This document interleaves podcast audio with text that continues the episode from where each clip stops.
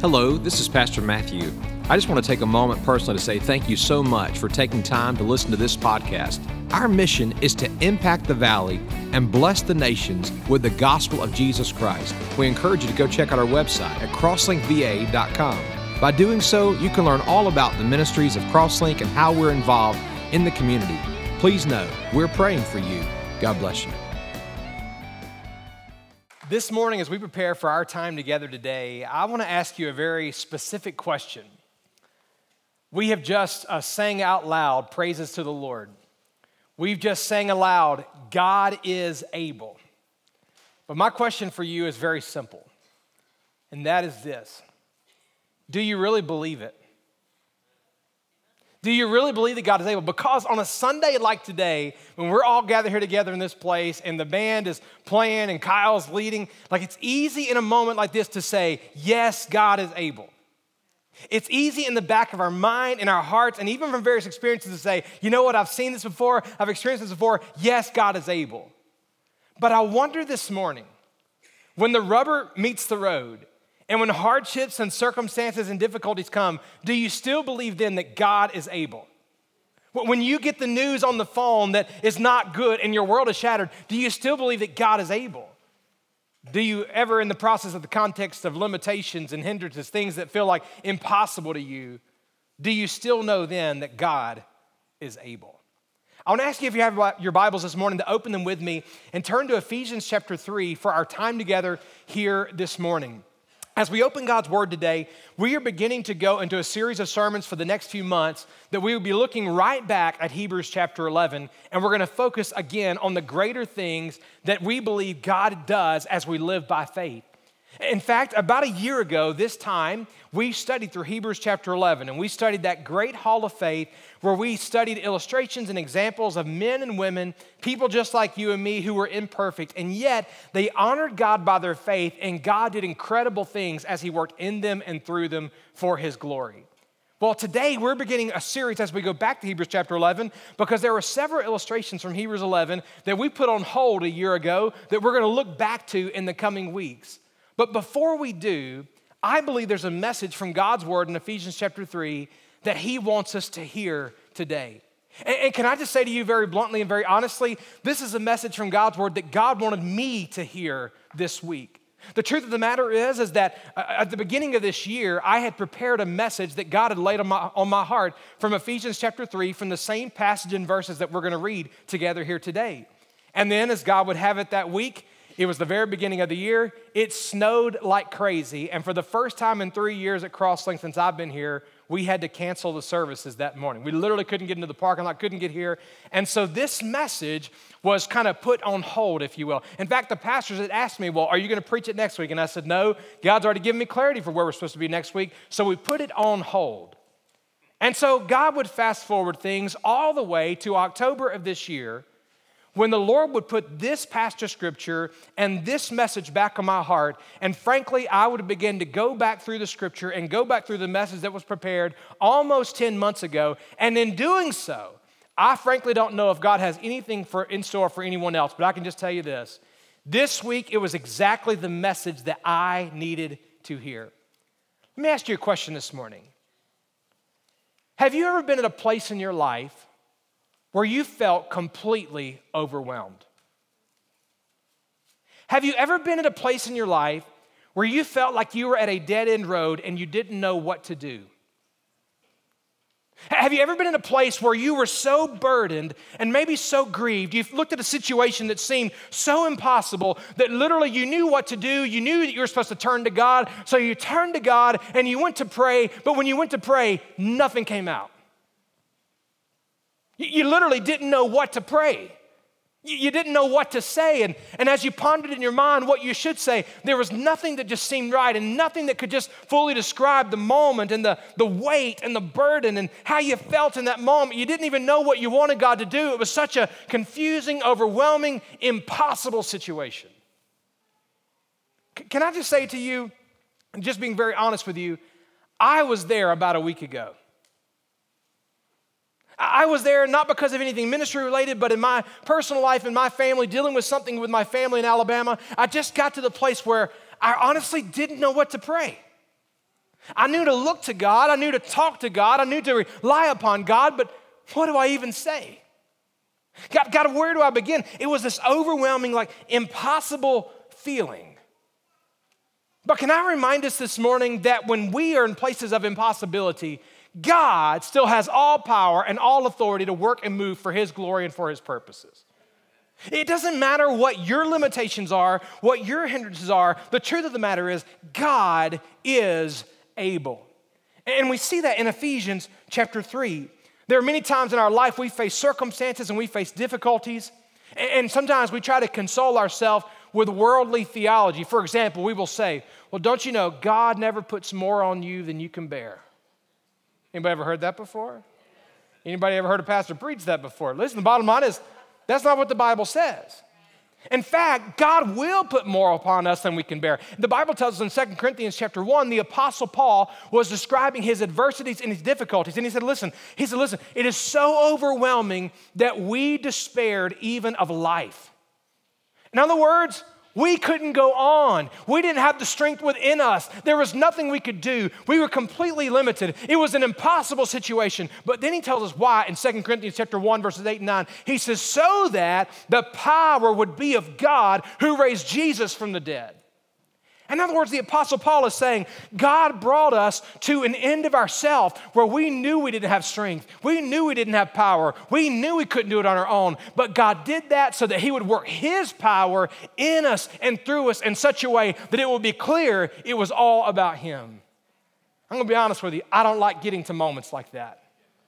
I don't like getting to those moments where God puts more on us than we can bear. But can I say, to God be the glory? I'm thankful that He does because in them He molds us and He shapes us because He's forcing us to rely upon Him and to depend upon Him. And in our weakness, guess what? He is strong. So this morning, as we look to Ephesians chapter 3, I want to preach to you on the subject God is able. There are many of us here this morning in our individual lives who need to be reminded that God is able. But I believe as a church, Crosslink Community Church, God has brought us to this day, to this hour, to this season of life and ministry to call us to remember that He is able. At the end of last year, here just a few months ago, as we celebrated 10 years of ministry and then look forward to what God is going to do in the future, I challenged us to believe God in five major areas of ministry as we move forward into the next season. Can I just say to you, God has been so good to us in the past 10 years, amen? But I believe what God is calling us to is where a place where He wants to do far greater things in us and through us than we even imagine in the moment. But we challenge you in five specific areas that we believe that God is calling us to move forward in this next season of ministry. The first is in the area of missions. Specifically, in the coming year, we believe that God is opening up opportunities for us to begin a Bible conference for the purpose of equipping and training pastors in the nation of the Ukraine. We believe that through that, God is going to plant many churches in an area of the Ukraine where there is significant need. Not only that, that we are believing God ultimately that we'll also be able to adopt a village in Nicaragua for the purpose of long term intentional investment and ministry. But not only do we challenge you in the way of missions, we challenge you in the way of church planting. Did you know that right here in the Shenandoah Valley, there are numerous communities within about a slingshot's distance, about 25, 30 miles, even up to 45 and beyond, that do not have a dynamic gospel centered church? In fact, as you know, as we gather here right now and worship the Lord on Sunday, every Sunday we have people driving 30 miles, 35 miles, 45 miles, 60 miles, some driving now from West Virginia to be here with us on Sunday mornings to worship the Lord. And we welcome you. I'm so thankful that God's called you here and that you're a part of what God is doing. But can I say to you, one of the reasons that's happening is because there are communities all over this valley that are in need of a dynamic gospel centered church. And we are called to take the gospel throughout the valley and then ultimately to the ends of the earth. I challenged you a few weeks ago for us to really praise the Lord, but seek the Lord about what God is doing in this community. We have great partnerships with ministries like Ava Care and Salvation Army and FCA and Cru, but the reality is, is there is far more that God is wanting to do right here in this community. I challenge us to believe God as we think about community groups, places for believers to engage together for the purpose of discipleship and fellowship, for support and encouragement in our walk with the Lord. And we believe as we move forward, God is going to be strengthening that ministry, hoping to start seven new groups by the month of January. But we also challenge you to consider what God would have us do here at Crosslink in the areas of our facilities expansion and development. Did you know, as you look, as you look at our ministry here and look at the facilities, everything about our facilities is completely strained. Did you know there's not a single room in this building that is not a multi purpose room, including my office? Seriously. Every room here has multiple purposes and has setups and tear downs and is used for all sorts of things because our facilities are greatly strained. As we meet here, amen, child, as we meet here, our children's ministry God is blessing. Did you know every Sunday we minister by average to about 145 to 150 different children? In a given month, we will minister to over 400 different children. That's happening right now, right here at Crosslink. Not only that, but our student ministry, God is blessing it and God's growing it. But our student ministry does not have a single space that's designated just for their own. Every room is a multi purpose room. So, Pastor, what are you saying? I'm saying God is blessing.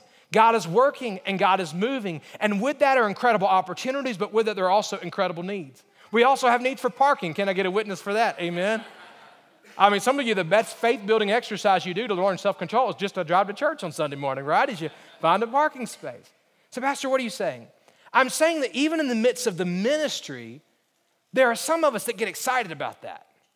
We hear those things, we see those things, and we're like, man, this is awesome. God's working, God's moving. And there's some of us that look with overwhelming feelings oh my goodness, what are we going to do?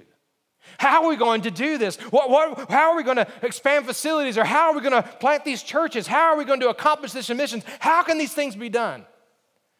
Well, I've got bad news and I've got good news. Here's the bad news we can't do it. We can't. The bad news is, is that we can't do it on our own. The bad news is, is that we can't make a dent to the needs in Nicaragua on our own. The bad news is we can't equip pastors in the Ukraine and plant churches all throughout a region that's greatly needed the gospel. We can't plant churches in the Shenandoah Valley. We can't expand. We can't do it on our own. But that is precisely the point. While we can't do it on our own, we know the one who can, and he is able. So this morning, I don't know what you feel our limitations are as a church, and I don't know what limitations you face in your own life. I don't know where you feel overwhelmed, but I'm telling you this I do know the one who is able. And if you don't, you can, and if you do, I pray that we'll grow in him today. Ephesians chapter 3, I want to ask you to stand to your feet for the reading of God's word.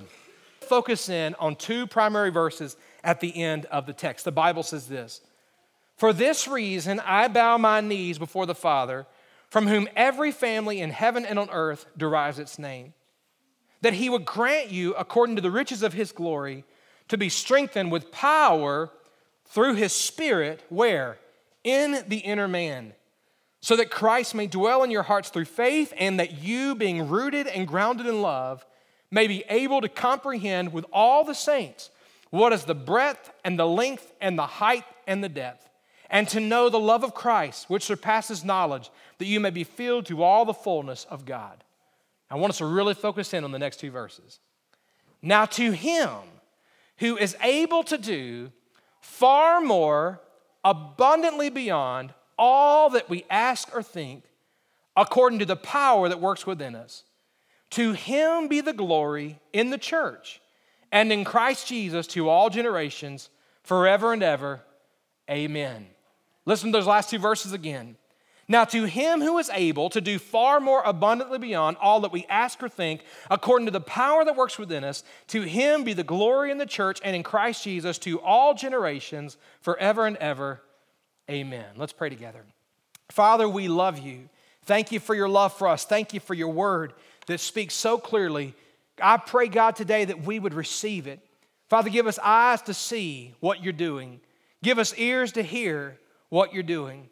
Give us a heart to respond with absolute faith and surrender to you. God, I pray today that no matter where we feel overwhelmed, no matter where we see the impossible situations, God, may we look through eyes of faith and walk by faith and not by sight. May we trust you who are able to do far beyond all that we could ask or think. We'll pray that and give you the glory for it in Jesus' name. Amen. God bless you. You may be seated this morning. You know, the reality is this morning, I believe that God is calling us as individuals and as a church to look to Him. We must look to God. But there's a challenge with that. And part of that challenge is very simple, and that is that we don't physically see God with our eyes. Now, we see the evidences of God all around us. We see His creation. We, we certainly see one another, but the fact of the matter is, we don't see Him with our eyes. What we do see are obstacles. We do see the things that are the here and now. We see the challenges that stand before us. We see the difficulties and the barriers. And what God is calling us to do, as we'll see in the coming weeks, is that God is calling us to live by faith. 2 Corinthians chapter 5 says it this way For we walk by faith, not by sight. I'm reminded of the illustration of David in the Old Testament. You remember the story when David was called to go take care of his brothers, and he approached the Israelite army and he found that the Israelite army was being mocked and taunted by a mighty giant named Goliath. In fact, he was taunting the army, but he was also taunting even the God of Israel. And the Bible says that David came, and of course, eventually the time came as he exemplified great courage and great faith and great confidence. Remember, all the Israelite army was cowering away in fear. They looked at that giant and they saw that he was too big. And so, as he mocked them and as they ridiculed them, they thought it was impossible. We can never defeat that giant. We can't overcome this giant. We can't possibly stand up against him. David, of course, went to that brook, he grabbed some smooth stones, he went and stood before that giant, and he looked at that giant and he said, You come to me with a spear and a sword, but I come to you in the name of the Lord of hosts. And on this day, God will give me you. What David was saying in that moment was this it's not that he didn't see the size of the giant. What mattered in that moment is this David wasn't looking only at the giant, he was looking at the size and the greatness of God. Many of us in our life, we get so caught up with the size of the giants. We're walking by sight. We see the obstacles and we see the difficulties, and we rationalize in our logic, we can't do it. We can't overcome it. We can't have victory here. We can't move forward. And ultimately, we're walking by sight and not by faith. David instead took his eyes off of that giant for a moment, fixed his focus on God himself, and he realized that giant was nothing in comparison to the greatness of his God. And so, in faith and in confidence, as he focused on God, God gave him victory in that moment. He said specifically, the battle is the Lord's. I don't know about you this morning. I don't know about the challenges that you face. I don't know about the circumstances you face. I don't know about the calling that God may place on your life that may at times feel like a burden, but I'm here to tell you God is able. All of us know we go through circumstances and hardships that sometimes cause burdens, and we feel like it's impossible. But we need to be reminded God is able. Maybe a surprise to some to find that even in the Christian walk, the Christian life, there are times that God calls us to do something, frankly, that's uncomfortable. In fact, most of the time He does call us to do something, it's uncomfortable. It demands sacrifice, it demands, hello, faith. And we get in those moments that we feel like, I can't do it. God, this is too much. This is too much to ask. God, this is such a heavy burden. But I'm here to tell you, God is able. Now, when Paul penned these words in Ephesians chapter 3, God is, uh, Paul is saying just that. He is saying God is able. Now, it would be easy for us to assume that for Paul to say God is able, he must be at a mountaintop experience of his life, right? Because it's easy to say God is able when everything's going great. I mean, when your team wins the game, when you get the job promotion, when your wildest dreams have come true, sure, it's easy to say, absolutely, God is able. But what about when you're in the valley? What about when you're facing the uncertainties and the unknowns? When the Apostle Paul penned these words, the Apostle Paul was in a Roman prison. He didn't know how this was going to end. He didn't know if he was going to have freedom, if he was ever going to get out. He didn't know what his life was going to look like moving forward, or if he was even going to survive it all. And yet, in the midst of it all, he begins to write, even in the circumstance in the valley, to say, Listen, I want you to know we're not called to walk by sight, we're called to walk by faith and to put our attention on the one who is able. Now, the book of Ephesians is an incredible book of the Bible. Every one of them are, but Ephesians is one of my favorite. Ephesians chapter 1 through 3 describes our life in Christ.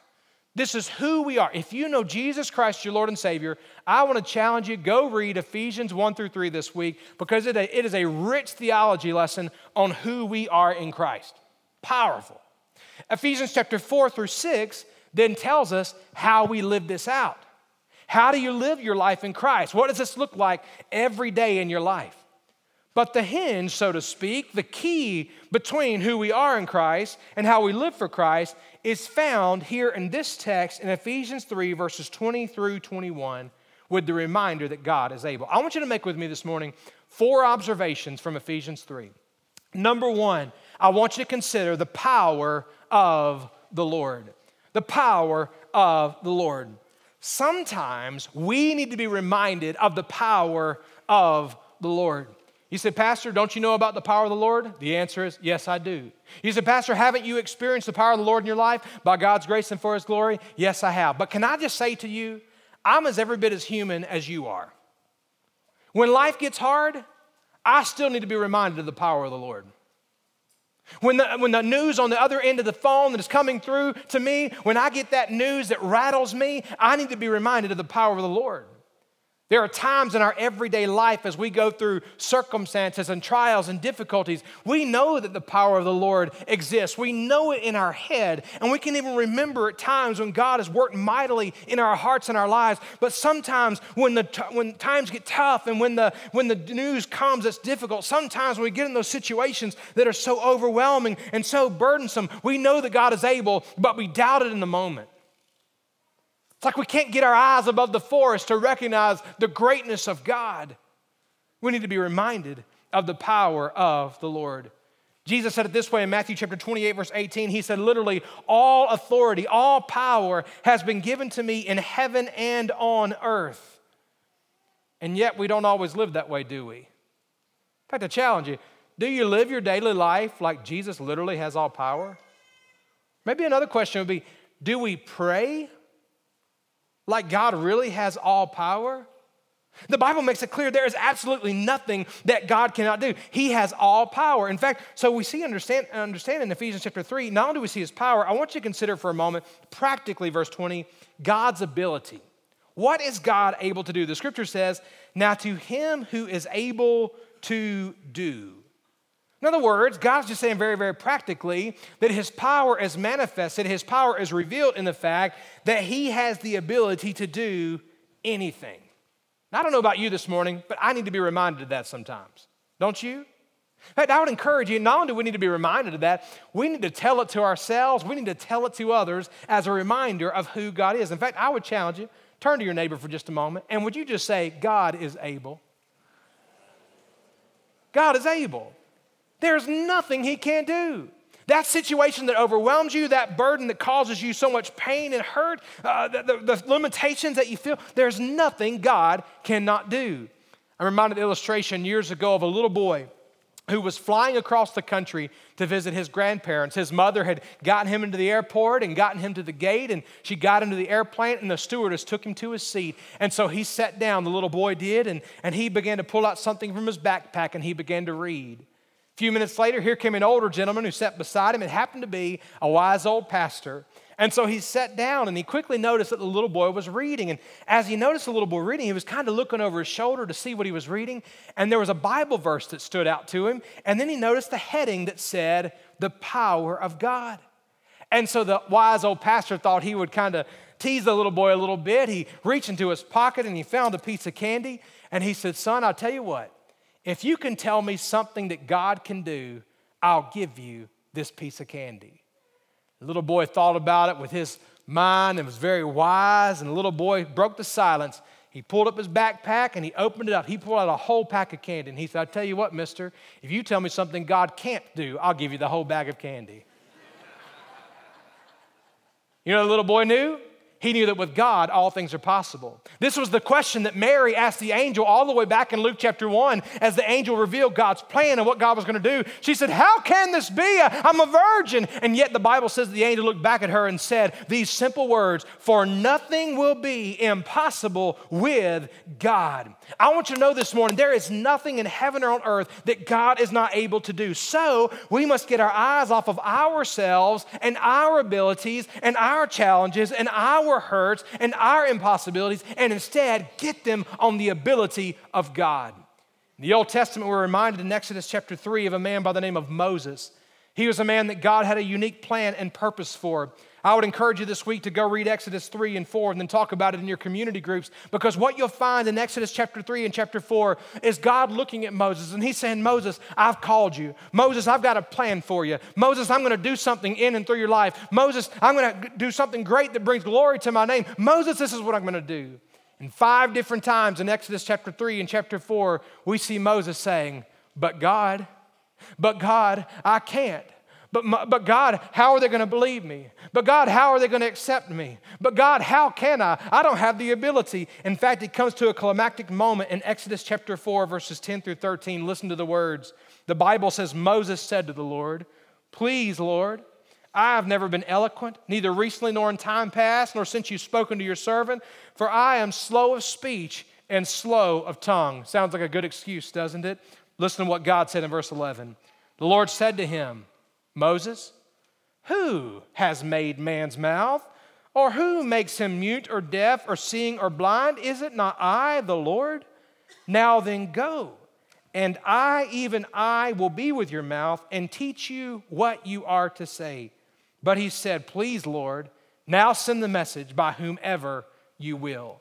You see in that passage of scripture, what's happening in this moment is Moses is looking at God. He knows that God is able, and yet in this moment, he's saying, God, how can this happen? I can't do it. God, look at my limitations. I got nothing to bring. God, aren't you aware of my, my physical flaw? God, aren't you aware of my past? God, aren't you aware of the fact that people don't want to listen to me because of my stuttering? God, don't you know?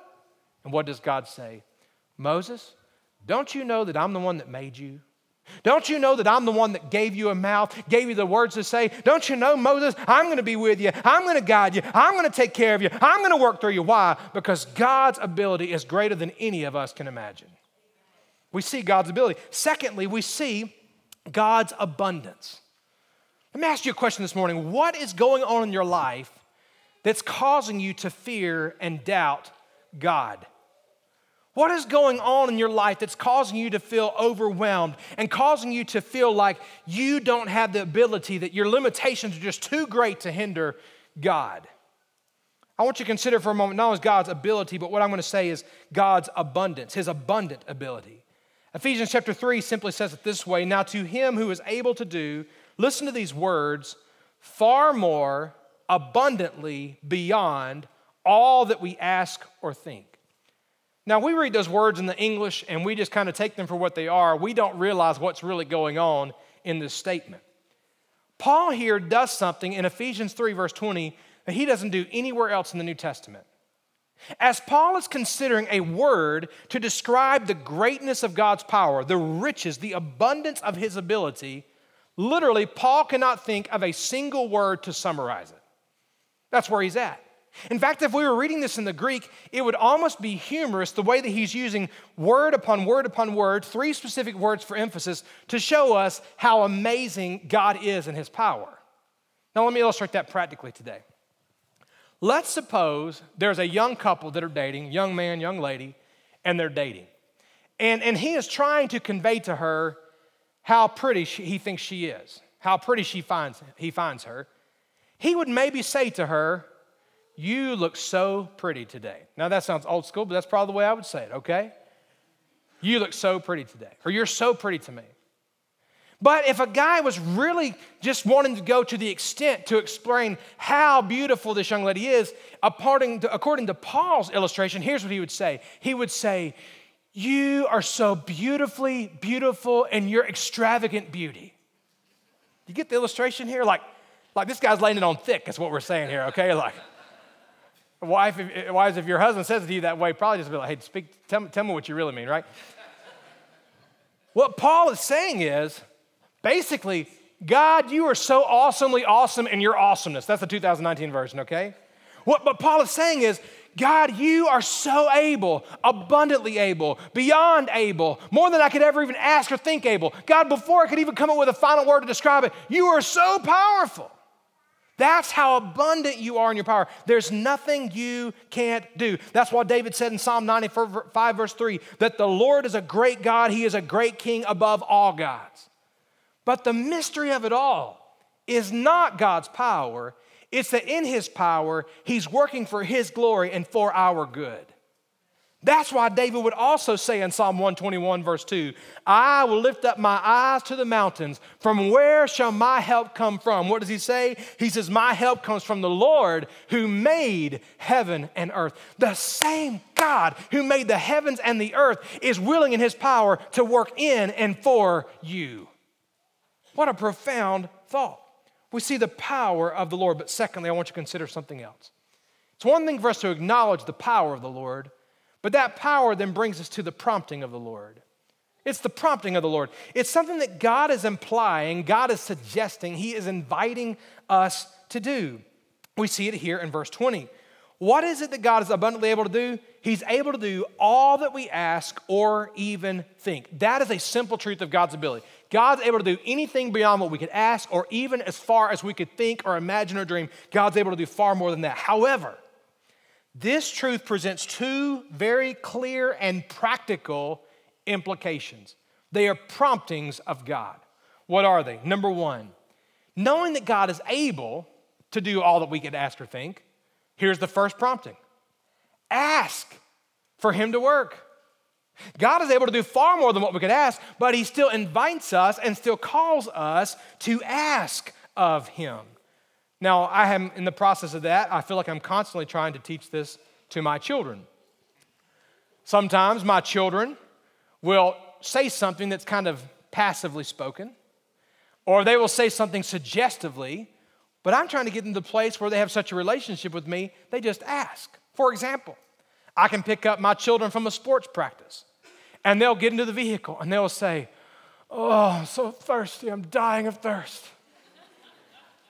And I'm like, Did you have a water bottle? Yeah. Was there a cooler on the soccer field or the volleyball court? Yeah, okay. But oh, a sweet tea from McDonald's would be so amazing right now. And I'm looking at them like, You're going to die of thirst because we also got sweet tea at home. We'll get there in 20 minutes, you know? Like, services will end on Sunday. We'll go to leave. Oh, you know, that restaurant just sounds heavenly right now. And I'll look and say, Are you paying the bill? You know, or whatever. They're suggesting, they're implying things. And so often I will look at them and I will say, Just ask.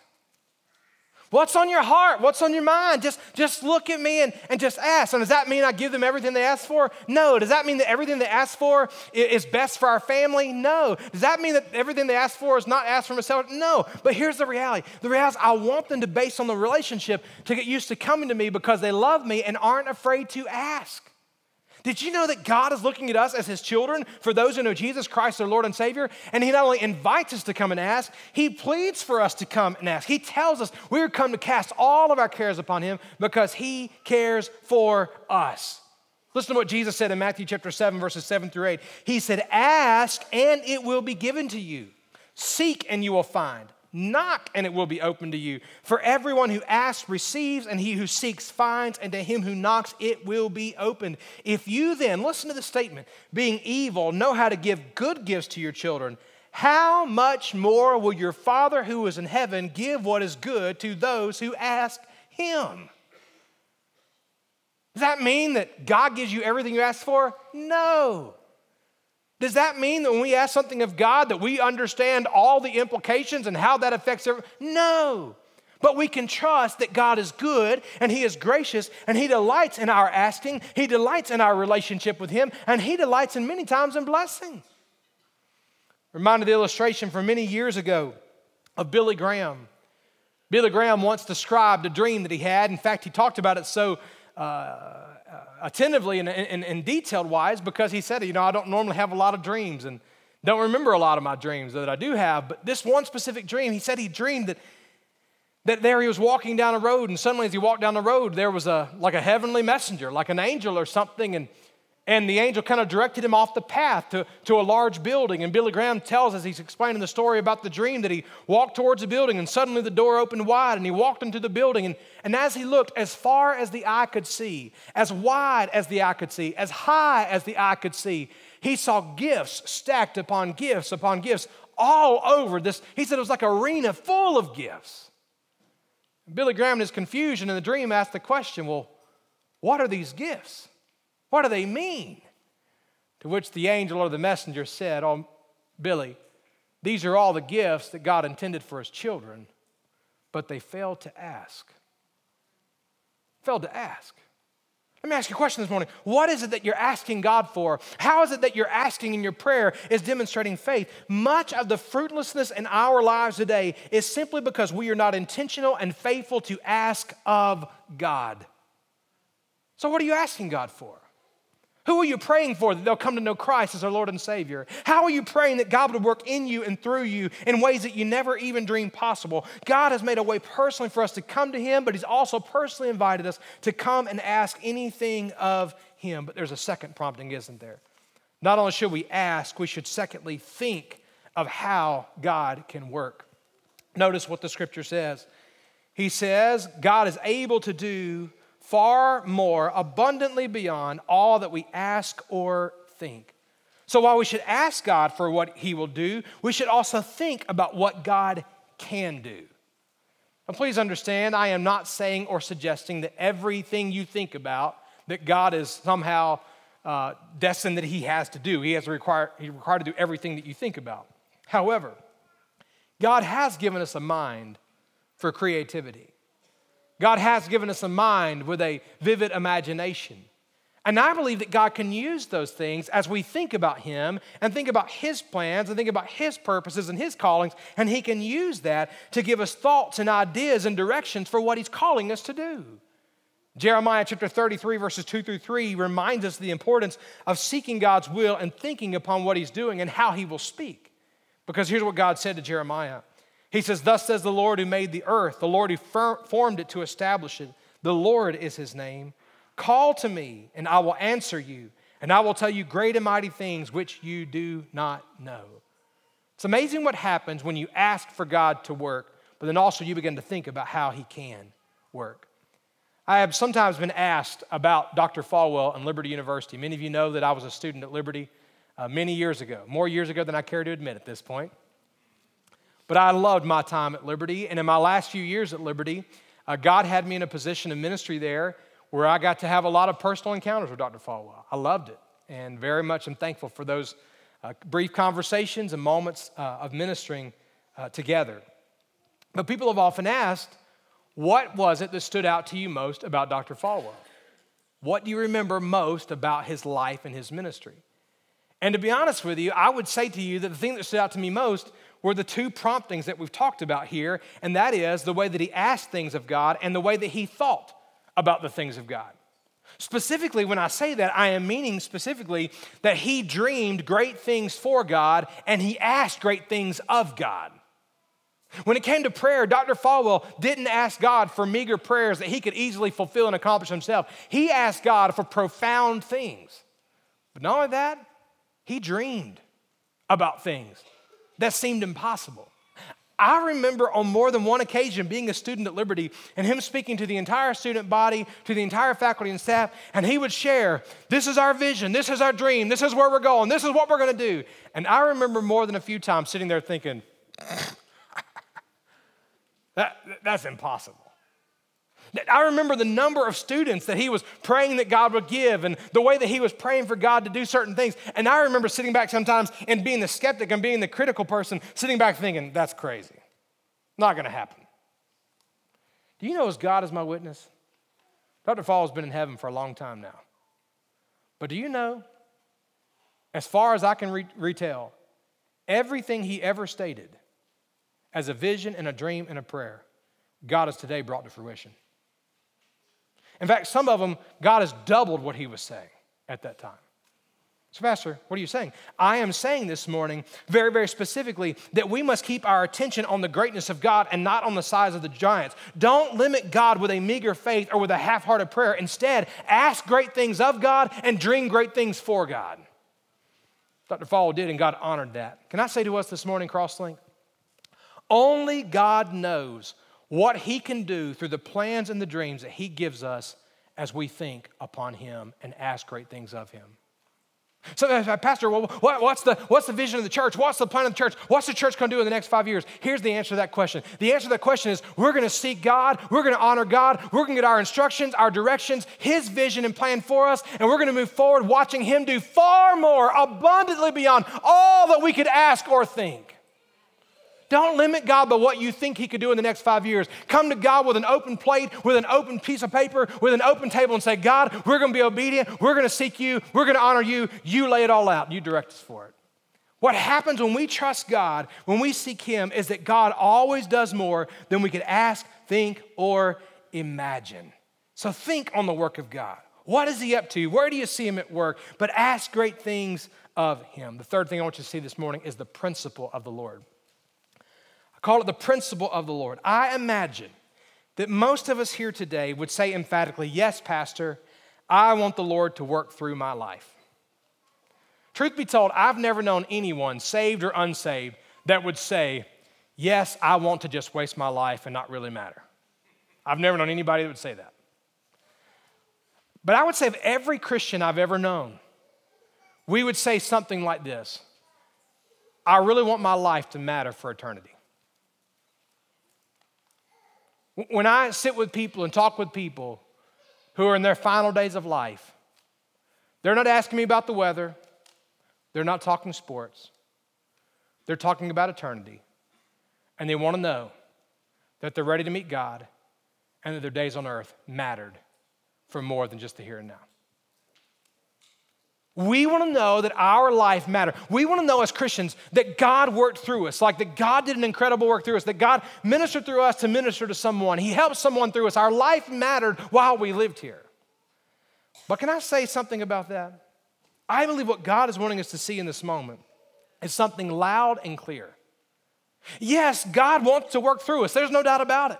God has called us to take the gospel throughout the Shenandoah Valley, throughout the state of Virginia, throughout the country, to the ends of the earth. Yes, God has something He wants to do through us. Yes, the Apostle Peter in Acts chapter 10 last week, God had a message to take to Cornelius and the Gentiles through Peter. But first, there was something that God was wanting to do in Peter.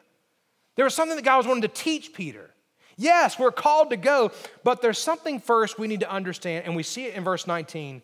He says, very, or sorry, verse 20, to him who is able to do far more abundantly beyond all that we ask or think. Listen to this statement according to the power that works where? Within us. In other words, please understand this morning, I'm calling it the principle of the Lord. While God has the power to do anything, his work is accomplished through us is usually directly related to his work within us. In other words, God is more interested in the work that He is doing in our lives than the work that He is doing through our lives because if He shapes us into the person that He's called us to be, the work will be what it ought to be. God, I'm going to do this for you. God, I'm going to go here for you. Oh, God, look at all the different ways I've served you and the ways that I've given and the ways that I've ministered. And all. God is wanting us to see that His working through us is usually directly related to His working first in us. Let me illustrate that for a moment. As Christians, we often pray, Oh God, we need revival. God, would you bring revival to this country? God, would you shake up Washington, D.C., and would you pour out your spirit in a great way? God, would you do a great work in this country where people are drawn to you all over this country, all over this land? God, would you move? God, would you move in Nicaragua? God, would you move in the Ukraine? God, would you move in all these different things? Please understand me, we should pray for God to work in these ways. But you know where we need to first pray? We first need to pray God, would you work within me? God, I, I know I'm broken. I know that I have failed you at times. God, I know that I've been sinful. God, I know that I need your deliverance. And God, I know that I need a fresh move of you in my life. God, I know that I've been callous to your leading at times in my life. God, I know that I've been cold and hard hearted. I haven't walked by faith. I haven't obeyed you. God, right now, I draw a circle around me right now. God, right now, would you do a work within me? You know what happens when we begin to pray that way? God works within us. But as He works within us, He begins to send us out so that God could work through us. See, the point is, as we begin to pray, God, would you work within me? Give me a heart for the things that break your heart. God, give me a heart for the things that you're passionate about. God, give me a heart for people. God, would you let me see things like you see them? God, would you work within me? What happens is God begins to bring a revival within me, and then that revival begins to affect my marriage, and it begins to affect my home, and then it begins to affect my community, and it begins to affect my church, and God's work begins to sweep across the place. Where did it begin? It began within before it goes without. This principle is very clear, and that principle is God is saying, I want to work within you so that I can work through you. That's what the apostle said in Ephesians chapter 3, verse 16. He prayed that they would be strengthened with power through his Holy Spirit. Where? In the inner man. Many of us will say, Oh, God, I want to see you move. Ah, God, I want to see you move to do far beyond that I could ask or think or imagine. But remember, we need to be praying first that God would move within us. So many of us as Christians, we, the same power that raised Jesus from the dead, it is within us in the person of the Holy Spirit. But so many of us are putting it off and pursuing our own thing and distracted by our own pursuits. We're totally missing out. Kind of humorous illustration I'm reminded several years ago, many years ago, in fact, in Pasadena, California, they were getting ready for the annual Rose Bowl parade. Anybody ever watch the Rose Bowl? It's usually a January 1st football game. God bless that. Every year for the Rose Bowl game, they have a Rose Bowl parade, and they have normal parade, it floats and bands and everything. The whole works, and there was a float. In fact, there was a large truck that was pulling a massive trailer, uh, one of the largest I'd ever seen. And the parade began. They were about 30 minutes into the parade when the entire parade came to a halt. Came to a halt because the largest float, right in the middle of everything, stopped. And everybody assumed that the truck had broken down. What they later Guess who owned and support and had run out of gas? Guess who owned and support and ran that float? The Standard Oil Company. now, I'm not a rocket scientist here, but if anybody who had access to fuel, if anybody had the support they needed, it was them. And yet they literally ran out of fuel. Why? Too distracted to take time to fill up. Too many things going on. Too many bigger deals to be done. Too many things going on. And so they literally missed out. Many of us as Christians, we're doing the same thing. We're going through our life, we're distracted, we're pursuing all these other things. But the reality is, we need to be strengthened by the Holy Spirit in the inner man. That's why Paul would say in Ephesians 5, verse 18, we're to be filled with the Holy Spirit of God. So, Pastor, what are you saying? I'm simply calling us to remember this principle of God that He wants to work in us so that He can work through us. Please understand this morning as we consider that principle of God working within us, don't ever think that you are useless. Don't ever think that you are of minimal use to God. Don't ever think that you can't change or have victory in your life. Don't ever think that your past will always haunt you and you can never be used of God today. Don't ever think that the extraordinary moves of God are only available through the qualified, through the educated, through the elite, through the pastors, through the deacons, or whatever else. No, please understand anyone who is willing to trust God and live by faith. Anyone who's willing to live their life surrendered to God to say, God, here I am. Would you work in me? And God, would you work through me for your glory? Anyone can be used by God. Powerful principle of the Lord. Fourth thing I want you to see then, and we'll close, is the praise of the Lord. The praise of the Lord. When God is doing a great work in us and through us, what is the result? Simple result is that God will move in many different ways, but the end result will be always that God is glorified. When you live your life in such a way that you are dreaming great things for God and asking great things of God, God will work in a way that brings him glory and praise. Philippians chapter 2 verse 13 says it this way, for it is God who is at work in you both to will and to work for his good pleasure. Think about this for just a moment. When you think from the very beginning, we understand that God has revealed his glory in some very specific ways. God revealed his glory first in creation. The Bible tells us that even the heavens declare the glory of God. Then, throughout the Old Testament, God gave very specific instructions for the building of a temple, a place where man could come to worship God, where the high priest could enter the Holy of Holies and be there in the presence of God. And God revealed his glory there in the temple. But that was temporary. Later, that God would send his son, Jesus, who would come to this earth. He would live a sinless life and he would die on the cross for the sins of the world, raise again on the third day. But the Bible tells us that God revealed his glory through his son, Jesus Christ. In fact, John chapter 1 says literally that the glory of God, all of it, dwelled completely in the person of Jesus Christ. But did you know there's a fourth way today that God is revealing his glory? We see it in verse 21. What does he say? To him be the glory where? In the church and in Christ Jesus to all generations forever and ever. In other words, God today is still revealing his glory, and he does so in the context of the church. Somebody say, well, which denomination? That's not what he's talking about. Well, the church in which city? That's not what he's talking about. You know the church is. The church is every single person Male, female, doesn't matter your race, doesn't matter. It is every single person who has believed in the Lord Jesus Christ as their Lord and Savior. Every single person who has come to that place where they believed in their heart that God raised Jesus from the dead, they confessed with their mouth Jesus is Lord, every single person who's believed in Jesus, they literally are the called out ones. They've been called out of darkness into light. They've been called out of death. They've been called into life. Every single person who's a part of the Lord Jesus Christ, God says, Listen, I want you to know I'm still revealing my glory in a primary place, and that place is in the context of the church. That's why, even as we come together in this local church, it's just a picture of the bigger church. But as we come together, God works in us to encourage us and to strengthen us. He works in us to give us a new truth to, to guide and to keep working and to keep moving. God works in us in such a way that souls are saved and lives are changed and we're persevering in our faith. When God works in us, God reveals His glory.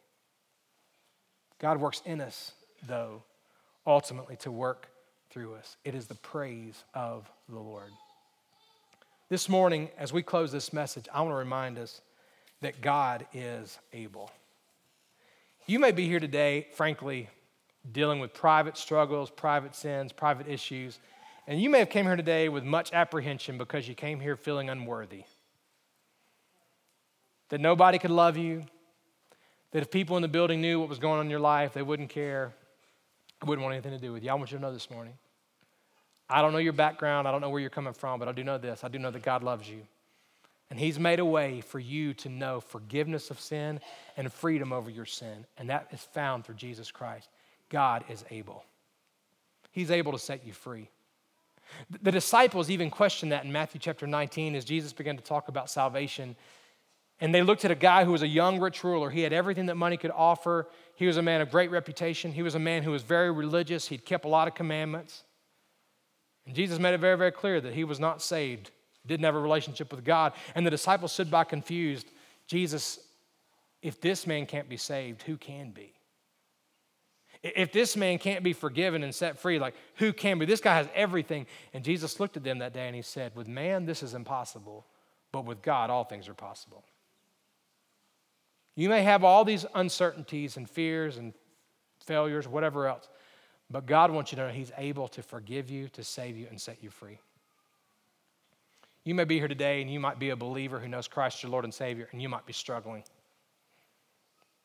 Can I say to you, just very bluntly and honestly, last week when we were here together, dealing with a burden in my own life related to my family in Alabama, it was heavy. But can I tell you, no matter what the circumstance is, God is able. No matter what the pain,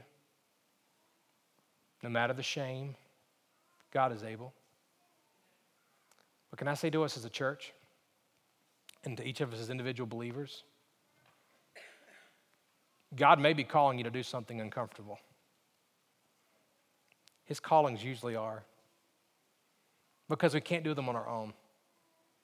They demand great faith. But as you walk by faith and not by sight, guess what we learn anew and afresh? We learn that God is able. Can you bow your heads with me just in the spirit of prayer? Father, we love you and we thank you for your love for us. I thank you for this time together, and I pray that you will be glorified in our responsive obedience right now. Father, I pray that we would not look at this message today as simply a bit of information that we've heard, but that we would believe it as true because it is your word. And God, I pray that we would respond by faith and obedience, that you be glorified in us and through us.